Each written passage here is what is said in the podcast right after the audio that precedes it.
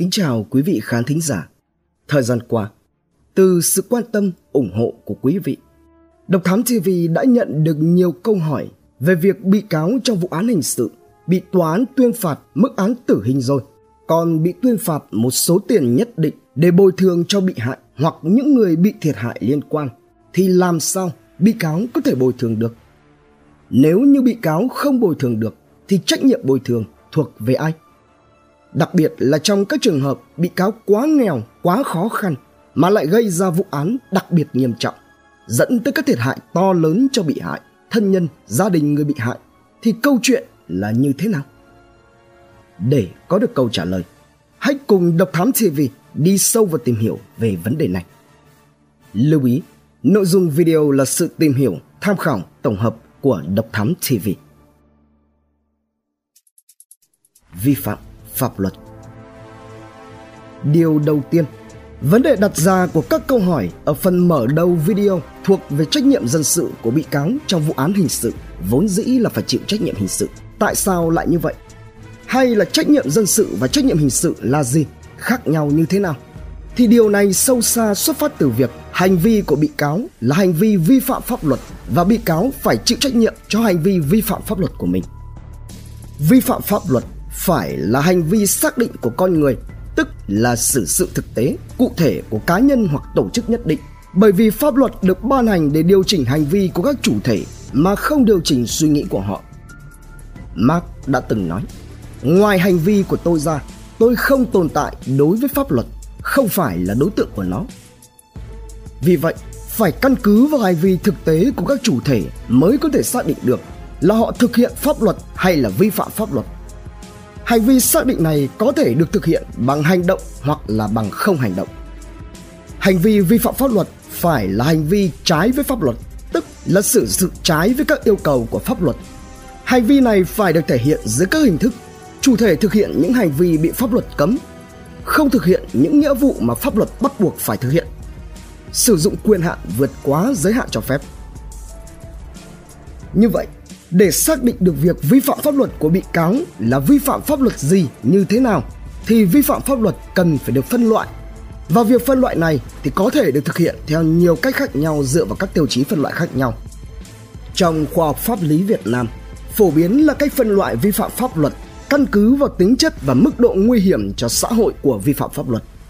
Theo tiêu chí này, thì vi phạm pháp luật được chia thành các loại, bao gồm vi phạm pháp luật hình sự hay còn gọi là tội phạm vi phạm hành chính, vi phạm dân sự, vi phạm kỷ luật, vi phạm hiến pháp. Trách nhiệm pháp lý Một khi vi phạm pháp luật hoặc có thiệt hại xảy ra do những nguyên nhân khác được pháp luật quy định thì trách nhiệm pháp lý của người vi phạm phát sinh. Có nghĩa rằng người vi phạm phải chịu trách nhiệm trước pháp luật. Trách nhiệm pháp lý là loại trách nhiệm do pháp luật quy định. Đây là điểm khác biệt cơ bản giữa trách nhiệm pháp lý với các loại trách nhiệm xã hội khác như là trách nhiệm đạo đức, trách nhiệm tôn giáo hay là trách nhiệm chính trị. Luôn gắn liền với các biện pháp cưỡng chế nhà nước được quy định trong phần chế tài của các quy phạm pháp luật. Nó luôn là hậu quả pháp lý bất lợi đối với chủ thể phải gánh chịu, thể hiện thông qua việc chủ thể phải chịu những sự thiệt hại nhất định về tài sản, về nhân thân, về tự do mà phần chế tài của các quy phạm pháp luật đã quy định rõ. Dựa vào tính chất của trách nhiệm pháp lý có thể phân chia thành nhiều loại, trong đó có các loại như trách nhiệm hình sự, trách nhiệm dân sự, trách nhiệm hành chính, trách nhiệm kỷ luật. Với mỗi một loại trách nhiệm khác nhau thì sẽ có khái niệm, đối tượng, hình thức xử lý, căn cứ phát sinh và mục đích khác nhau. Và giờ là lúc mà chúng ta đi vào tìm hiểu về trách nhiệm hình sự và trách nhiệm dân sự. Trách nhiệm hình sự Nói về trách nhiệm hình sự ở đây chúng ta cần phải thống nhất là căn cứ theo Bộ luật hình sự hiện hành, đó là Bộ luật hình sự 2015, tức Bộ luật số 100 sửa 2015 sửa QH13, sửa đổi bổ sung một số điều năm 2017 theo luật số 12 sửa 2017 sửa QH14. Trách nhiệm hình sự được hiểu là hậu quả pháp lý mà người vi phạm phải chịu để trả giá do hành vi vi phạm do mình gây ra ảnh hưởng đến xã hội hay là một đối tượng cụ thể. Hành vi vi phạm đó phải đủ cơ sở cấu thành tội được quy định tại Bộ luật hình sự. Đối tượng là cá nhân, pháp nhân thương mại. Hình thức xử lý bao gồm phạt chính, phạt bổ sung, các biện pháp khắc phục. căn cứ phát sinh là qua thời gian điều tra, truy tố, xét xử có kết luận của tòa án thì người vi phạm mới phải chịu trách nhiệm pháp lý do mình gây ra. Mục đích của trách nhiệm hình sự là để răn đe, trừng phạt các cá nhân pháp nhân phạm tội. Bên cạnh đó thì cũng giáo dục giúp có được ý thức tuân theo pháp luật và các quy tắc của cuộc sống, khuyên nhủ hoàn lương và bắt đầu lại một cuộc sống mới, không phạm tội mới hay là tái phạm. Trách nhiệm dân sự Nói về trách nhiệm dân sự thì trước hết Chúng ta ở đây cần phải thống nhất là căn cứ theo Bộ luật dân sự hiện hành. Đó là Bộ luật dân sự 2015, tức Bộ luật số 91 sửa 2015 sửa QH13. Trách nhiệm dân sự là trách nhiệm pháp lý mang tính tài sản được áp dụng đối với người vi phạm pháp luật dân sự nhằm bù đắp về tổn thất vật chất, tinh thần cho người bị hại. Đối tượng là cá nhân, tổ chức. Hình thức xử lý bao gồm mức bồi thường thiệt hại, các biện pháp khắc phục. Căn cứ phát sinh như sau. Sau khi thỏa thuận thành công thì người có lỗi phải bồi thường thiệt hại. Nếu như không thỏa thuận được thì được giải quyết tại tòa án dân sự. Sau khi có quyết định của tòa án, thì người có lỗi phải bồi thường thiệt hại và có biện pháp khắc phục hậu quả nếu có. Mục đích của trách nhiệm dân sự là nhằm răn đe những đối tượng có hành vi vi phạm pháp luật phải có nghĩa vụ bồi thường thiệt hại cho người bị hại do hành vi vi phạm gây ra nhằm khắc phục những tổn thất gây ra. Trách nhiệm dân sự trong vụ án hình sự. Theo Điều 30 Bộ Luật Tố Tụng Hình sự 2015 số 101 sượt 2015 sượt QH13 Việc giải quyết vấn đề dân sự trong vụ án hình sự được tiến hành cùng với việc giải quyết vụ án hình sự. Trường hợp mà vụ án hình sự phải giải quyết vấn đề bồi thường thiệt hại, bồi hoàn mà chưa có điều kiện chứng minh và không ảnh hưởng đến việc giải quyết vụ án hình sự thì vấn đề dân sự có thể tách ra để giải quyết theo thủ tục tố tụng dân sự. Do đó, mà tuy là một vụ án hình sự nhưng nếu như hành vi của người phạm tội gây ra thiệt hại nghiêm trọng tới quyền lợi, lợi ích, xâm phạm đến tài sản, thân thể, tính mạng, sức khỏe, danh dự, nhân phẩm của nạn nhân bắt buộc cần bù đắp tổn thất thì phải đền bù cho nạn nhân và thân nhân của họ một khoản tiền theo bản án. Có nghĩa rằng trách nhiệm dân sự trong vụ án hình sự có thể sẽ được xem xét trong khi xét xử vụ án hình sự để giúp người bị hại không phải khởi kiện thêm vụ án dân sự trong đó thì cá nhân, cơ quan, tổ chức bị thiệt hại do tội phạm gây ra và có đơn yêu cầu bồi thường thiệt hại thì được gọi là nguyên đơn dân sự theo quy định tại Điều 63 Bộ Luật Tố Tụng Hình sự 2015. Theo đó thì nguyên đơn dân sự có quyền và nghĩa vụ tương ứng, bao gồm quyền yêu cầu đề nghị mức bồi thường thiệt hại do hành vi phạm tội gây ra. Đến đây thì ta đã thấy được rằng nghĩa vụ bồi thường là trách nhiệm dân sự của người phạm tội. Nói một cách khác, thì dù là người phạm tội bị tuyên phạt tù trung thân hoặc là tử hình thì họ vẫn phải chấp hành nghĩa vụ bồi thường đối với những thiệt hại mà họ đã gây ra. Đến đây thì nguyên đơn dân sự đã rõ ràng. Vậy phía còn lại đó là bị đơn dân sự. Theo quy định tại Điều 64 Bộ Luật Tố Tụng Hình sự 2015, bị đơn dân sự là cá nhân, cơ quan, tổ chức mà pháp luật quy định phải chịu trách nhiệm bồi thường thiệt hại cùng với đó là các quyền và nghĩa vụ của bị đơn dân sự. Ngoài ra thì theo quy định về tranh tụng trong xét xử được bảo đảm tại Điều 26 Bộ Luật Tố Tụng Hình sự 2015 thì mọi chứng cứ xác định có tội, chứng cứ xác định vô tội, tình tiết tăng nặng, tình tiết giảm nhẹ trách nhiệm hình sự áp dụng các điểm khoản điều của Bộ luật hình sự để xác định tội danh, quyết định hình phạt, mức bồi thường thiệt hại đối với bị cáo, xử lý vật chứng và những tình tiết khác có ý nghĩa giải quyết vụ án đều sẽ phải được trình bày, tranh luận làm rõ tại phiên tòa. Bồi thường, thiệt hại. Việc xác định thiệt hại được chia làm các trường hợp theo quy định tại Điều 589, Điều 590, Điều 591, Điều 592 Bộ Luật Dân sự 2015. Bao gồm thiệt hại do tài sản bị xâm phạm, thiệt hại do sức khỏe bị xâm phạm, thiệt hại do tính mạng bị xâm phạm, thiệt hại do danh dự, nhân phẩm, uy tín bị xâm phạm. Chẳng hạn như trường hợp thiệt hại do tính mạng bị xâm phạm thì gồm có thiệt hại do sức khỏe bị xâm phạm, chi phí hợp lý cho việc mai táng, tiền cấp dưỡng cho những người mà người bị hại có nghĩa vụ cấp dưỡng và thiệt hại khác do luật quy định. Bồi thường thiệt hại Nguyên tắc bồi thường thiệt hại và căn cứ phát sinh trách nhiệm bồi thường thiệt hại được quy định tại Điều 13, Điều 585, Điều 584 Bộ Luật Dân sự 2015. Trách nhiệm bồi thường thiệt hại Đối với cá nhân Năng lực chịu trách nhiệm bồi thường thiệt hại của cá nhân được quy định cụ thể tại Điều 586 Bộ Luật Dân sự 2015. Theo đó, người từ đủ 18 tuổi trở lên gây thiệt hại thì phải tự bồi thường. Người chưa đủ 15 tuổi mà gây thiệt hại mà còn cha mẹ thì cha mẹ phải bồi thường cho toàn bộ thiệt hại. Nếu tài sản của cha mẹ không đủ để bồi thường mà con chưa thành niên gây thiệt hại có tài sản riêng thì lấy tài sản đó để bồi thường phần còn thiếu trừ trường hợp quy định tại Điều 599 của Bộ Luật Dân sự 2015 về bồi thường thiệt hại do người dưới 15 tuổi, người mất năng lực hành vi dân sự gây ra trong thời gian trường học, bệnh viện, pháp nhân khác trực tiếp quản lý. Người từ đủ 15 tuổi đến chưa đủ 18 tuổi mà gây thiệt hại thì phải bồi thường bằng tài sản của mình. Nếu như không đủ tài sản để bồi thường thì cha mẹ phải bồi thường phần còn thiếu bằng tài sản của mình.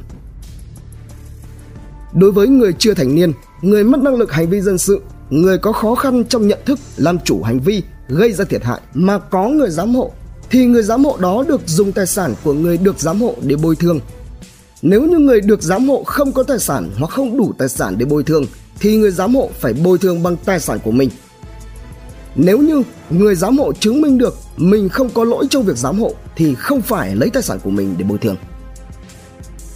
Đối với trường hợp thiệt hại do nhiều người cùng gây ra thì vấn đề bồi thường được quy định tại Điều 587 Bộ Luật Dân sự 2015.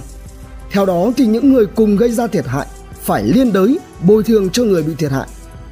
Trách nhiệm bồi thường của từng người cùng gây thiệt hại được xác định tương ứng với mức độ lỗi của mỗi người.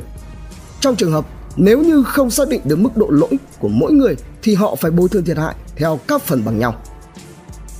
Ngoài ra thì Bộ luật dân sự 2015 còn quy định bồi thường thiệt hại trong một số trường hợp cụ thể bao gồm vượt quá giới hạn phòng vệ chính đáng, vượt quá yêu cầu của tình thế cấp thiết, do người dùng chất kích thích gây ra, do người của pháp nhân gây ra, do người thi hành công vụ gây ra, do người dưới 15 tuổi, người mất năng lực hành vi dân sự gây ra trong khoảng thời gian trường học, bệnh viện, pháp nhân khác trực tiếp quản lý. Do người làm công, người học nghề gây ra, do nguồn nguy hiểm cao độ gây ra, do làm ô nhiễm môi trường, do súc vật gây ra, do cây cối gây ra, do nhà cửa, công trình xây dựng khác gây ra, do xâm phạm thi thể, do xâm phạm mồ mả, do vi phạm quyền lợi của người tiêu dùng. Thi hành án dân sự Đến đây, chúng ta đã tìm hiểu về vấn đề dân sự trong vụ án hình sự. Có nghĩa rằng, kể cả người phạm tội bị kết án tử hình hoặc trung thân thì đều phải có trách nhiệm dân sự bồi thường. Khi bản án đã được tòa án tuyên và có hiệu lực thi hành Bước tiếp theo sẽ là thi hành án. Theo quan điểm tiếp cận thi hành án với góc độ một cách bao quát nhất thì thi hành án là thủ tục tố tụng tư pháp do cơ quan tổ chức người có thẩm quyền tiến hành để thi hành bản án, quyết định của tòa án hoặc quyết định của cơ quan nhà nước, tổ chức khác do pháp luật quy định nhằm đảm bảo lợi ích của nhà nước, quyền và lợi ích hợp pháp của các cơ quan, tổ chức và cá nhân. Thi hành án dân sự xuất phát và gắn liền với hoạt động xét xử của tòa án trọng tài, hội đồng xử lý vụ việc cạnh tranh. Hay nói một cách khác, không có xét xử thì không có thi hành án dân sự. Thi hành án dân sự tiếp nối với xét xử để làm cho bản án quyết định có hiệu lực trên thực tế. Như vậy thì có thể hiểu rằng thi hành án dân sự là một dạng hoạt động tư pháp trong việc thực hiện bản án quyết định dân sự của tòa án và các quyết định của các cơ quan tổ chức khác được đưa ra thi hành theo quy định của pháp luật. Thông qua thi hành án dân sự người phải thi hành án phải thực hiện các nghĩa vụ về tài sản của họ và người được thi hành án dân sự sẽ được nhận các quyền lợi ích về tài sản.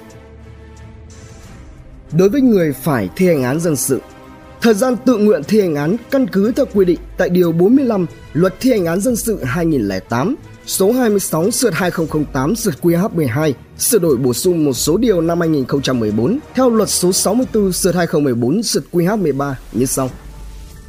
Thời gian tự nguyện thi hành án là 15 ngày kể từ ngày người phải thi hành án nhận được hoặc được thông báo hợp lệ quyết định thi hành án. Trong trường hợp cần ngăn chặn người phải thi hành án có hành vi tẩu tán, hủy hoại tài sản hoặc là trốn tránh việc thi hành án thì chấp hành viên có quyền áp dụng ngay các biện pháp bảo đảm và cưỡng chế thi hành án của luật này. Tuy nhiên, thì việc cưỡng chế thi hành án không được tổ chức trong khoảng thời gian từ 22 giờ đến 6 giờ sáng ngày hôm sau vào các ngày nghỉ, ngày lễ theo quy định của pháp luật và các trường hợp đặc biệt khác do chính phủ quy định. Ngoài ra thì để tạo điều kiện cho việc thi hành án được thuận lợi, Nếu như bên bị thiệt hại biết bị cáo có tài sản bên ngoài thì phải thông báo cho bên thi hành án để cơ quan này tiến hành kê biên, sau đó thì bán đấu giá. Kể cả các tài sản chung như là nhà, đất của vợ chồng thì tòa án sẽ phải xác định phần tài sản của bị cáo là bao nhiêu và phần đó phải được dùng để thực hiện nghĩa vụ bồi thường của bị cáo. Tế Theo quy định của pháp luật, nếu như bị cáo bồi thường được tiền trong quá trình thụ án sẽ được xét để giảm bản án theo các thành tích hàng năm dựa trên quy định của pháp luật, tức được giảm án khi cải tạo tốt. Đối với những bị cáo bị tuyên án trung thân mà hoàn thành từng phần một thì sẽ được xét giảm từng phần. Nếu như bị can, bị cáo phải thi hành án dân sự và tự chịu trách nhiệm bồi thường mà không còn sống hoặc trường hợp phải tự chịu trách nhiệm bồi thường nhưng đã không còn hoặc không có tài sản để bồi thường thì người bị thiệt hại sẽ không đòi được gì. Có nghĩa rằng người bị thiệt hại không thể yêu cầu bất kể ai bồi thường được bởi vì người thân của người phải thi hành án dân sự không có nghĩa vụ phải bồi thường thay trừ khi là họ tự nguyện bồi thường thay. Trên thực tế, trong nhiều vụ án hình sự, dù là bị cáo bị tuyên phải bồi thường thiệt hại cho người bị hại nhưng việc bồi thường này thường không dễ thực hiện khi mà bị cáo đi thi hành án không có tài sản, gia cảnh khó khăn, còn người thân thì cũng không tình nguyện bồi thường thay thì phần thiệt thòi luôn nằm ở phía người bị hại. Theo luật sư Nghiêm Quang Vinh, giám đốc công ty luật trách nhiệm hữu hạn Nghiêm Quang, đoàn luật sư Hà Nội, trên thực tế, bị cáo có bồi thường được tiền hay không thì cũng không ảnh hưởng đến bản án mà tòa án đã tuyên. Vì bản án hình sự tương xứng với hành vi và dấu hiệu phạm tội của bị cáo, đúng tội danh, đúng bản án. Ở đây, chuyện thu được tiền hay không là của bên thi hành án. Việc không kê biên được gì cũng là thi hành án. Bản án có hiệu lực pháp luật thì chuyển sang bên thi hành án. Bên thi hành án lúc này mới bắt đầu nghiên cứu để thực hiện việc thi hành, cho nên có rất nhiều các bản án có khi tới tận 20 năm sau cũng không thi hành được bởi vì người ta không có tiền và đã nằm trong tù rồi. Thậm chí là có trường hợp gia đình bị hại không bao giờ được nhận số tiền bồi thường này bởi vì bị cáo không có điều kiện thi hành án. Trường hợp mà bị cáo không có điều kiện kinh tế, ở ngoài lại không có ai giúp đỡ để thanh toán, không thể trả được tiền thì trên thực tế pháp luật cũng không có quy định nào bắt buộc bị cáo phải trả cả. Bởi vì khi đó Người ta có gì đâu mà trả Nên là đành treo ở đây Theo luật sư Bùi Đình Ứng Văn phòng luật sư Bùi Đình Ứng, đoàn luật sư thành phố Hà Nội. Trong trường hợp các tài sản khác không có nữa Thì đành lòng Là phần dân sự không thi hành được. Không có điều kiện thi hành được Thì đình chỉ thi hành án, Chờ có tài sản thì thi hành tiếp. Sau khi bị cáo đi, Nếu như phát hiện tài sản của bị cáo còn ở đâu đó thì cơ quan thi hành án có thể tiếp tục thi hành tiếp bản án. Câu chuyện bản án trên giấy là của pháp luật, không thể làm khác được việc tuyên án thì tòa vẫn phải tuyên còn thực tế có thi hành được hay không lại là một câu chuyện khác không thể nói, thấy bị cáo không có tiền thì không buộc bồi thường được hai việc này là hoàn toàn khác nhau hy vọng chuyên mục tìm hiểu pháp luật của độc thám tv nói chung và video này nói riêng đã giúp giải đáp được phần nào thắc mắc chưa rõ của quý vị khán thính giả. Trân trọng cảm ơn quý vị khán thính giả đã theo dõi. Subscribe, ấn chuông đăng ký để cập nhật những video mới nhất. Like, share, chia sẻ tới nhiều người hơn. Comment những suy nghĩ, ý kiến, bình luận của bạn hay những gợi ý, đóng góp để chúng tôi được hoàn thiện hơn. Độc Thám TV, hai ngày một số vào lúc 21 giờ. Nguồn tham khảo và tổng hợp Bộ luật hình sự số 100 sửa 2015 sửa QH13 sửa đổi bổ sung năm 2017. Bộ luật dân sự số 91 sửa 2015 sửa QH13. Bộ luật tố tụng hình sự số 101 sượt 2015 sượt QH13. Bộ luật tố tụng dân sự số 92 sượt 2015 sượt QH13. Luật thi hành án dân sự số 26 sượt 2008 sượt QH12 sửa đổi bổ sung năm 2014. Người đưa tin VOV, VN Express, tuổi trẻ cùng nhiều nguồn khác từ Internet. Độc Thám TV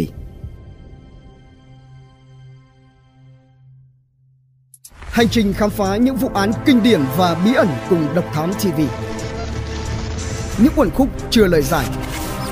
Những âm mưu chưa từng hé lộ. Những sự thật đang bị che giấu. Tất cả sẽ có tại Độc Thám TV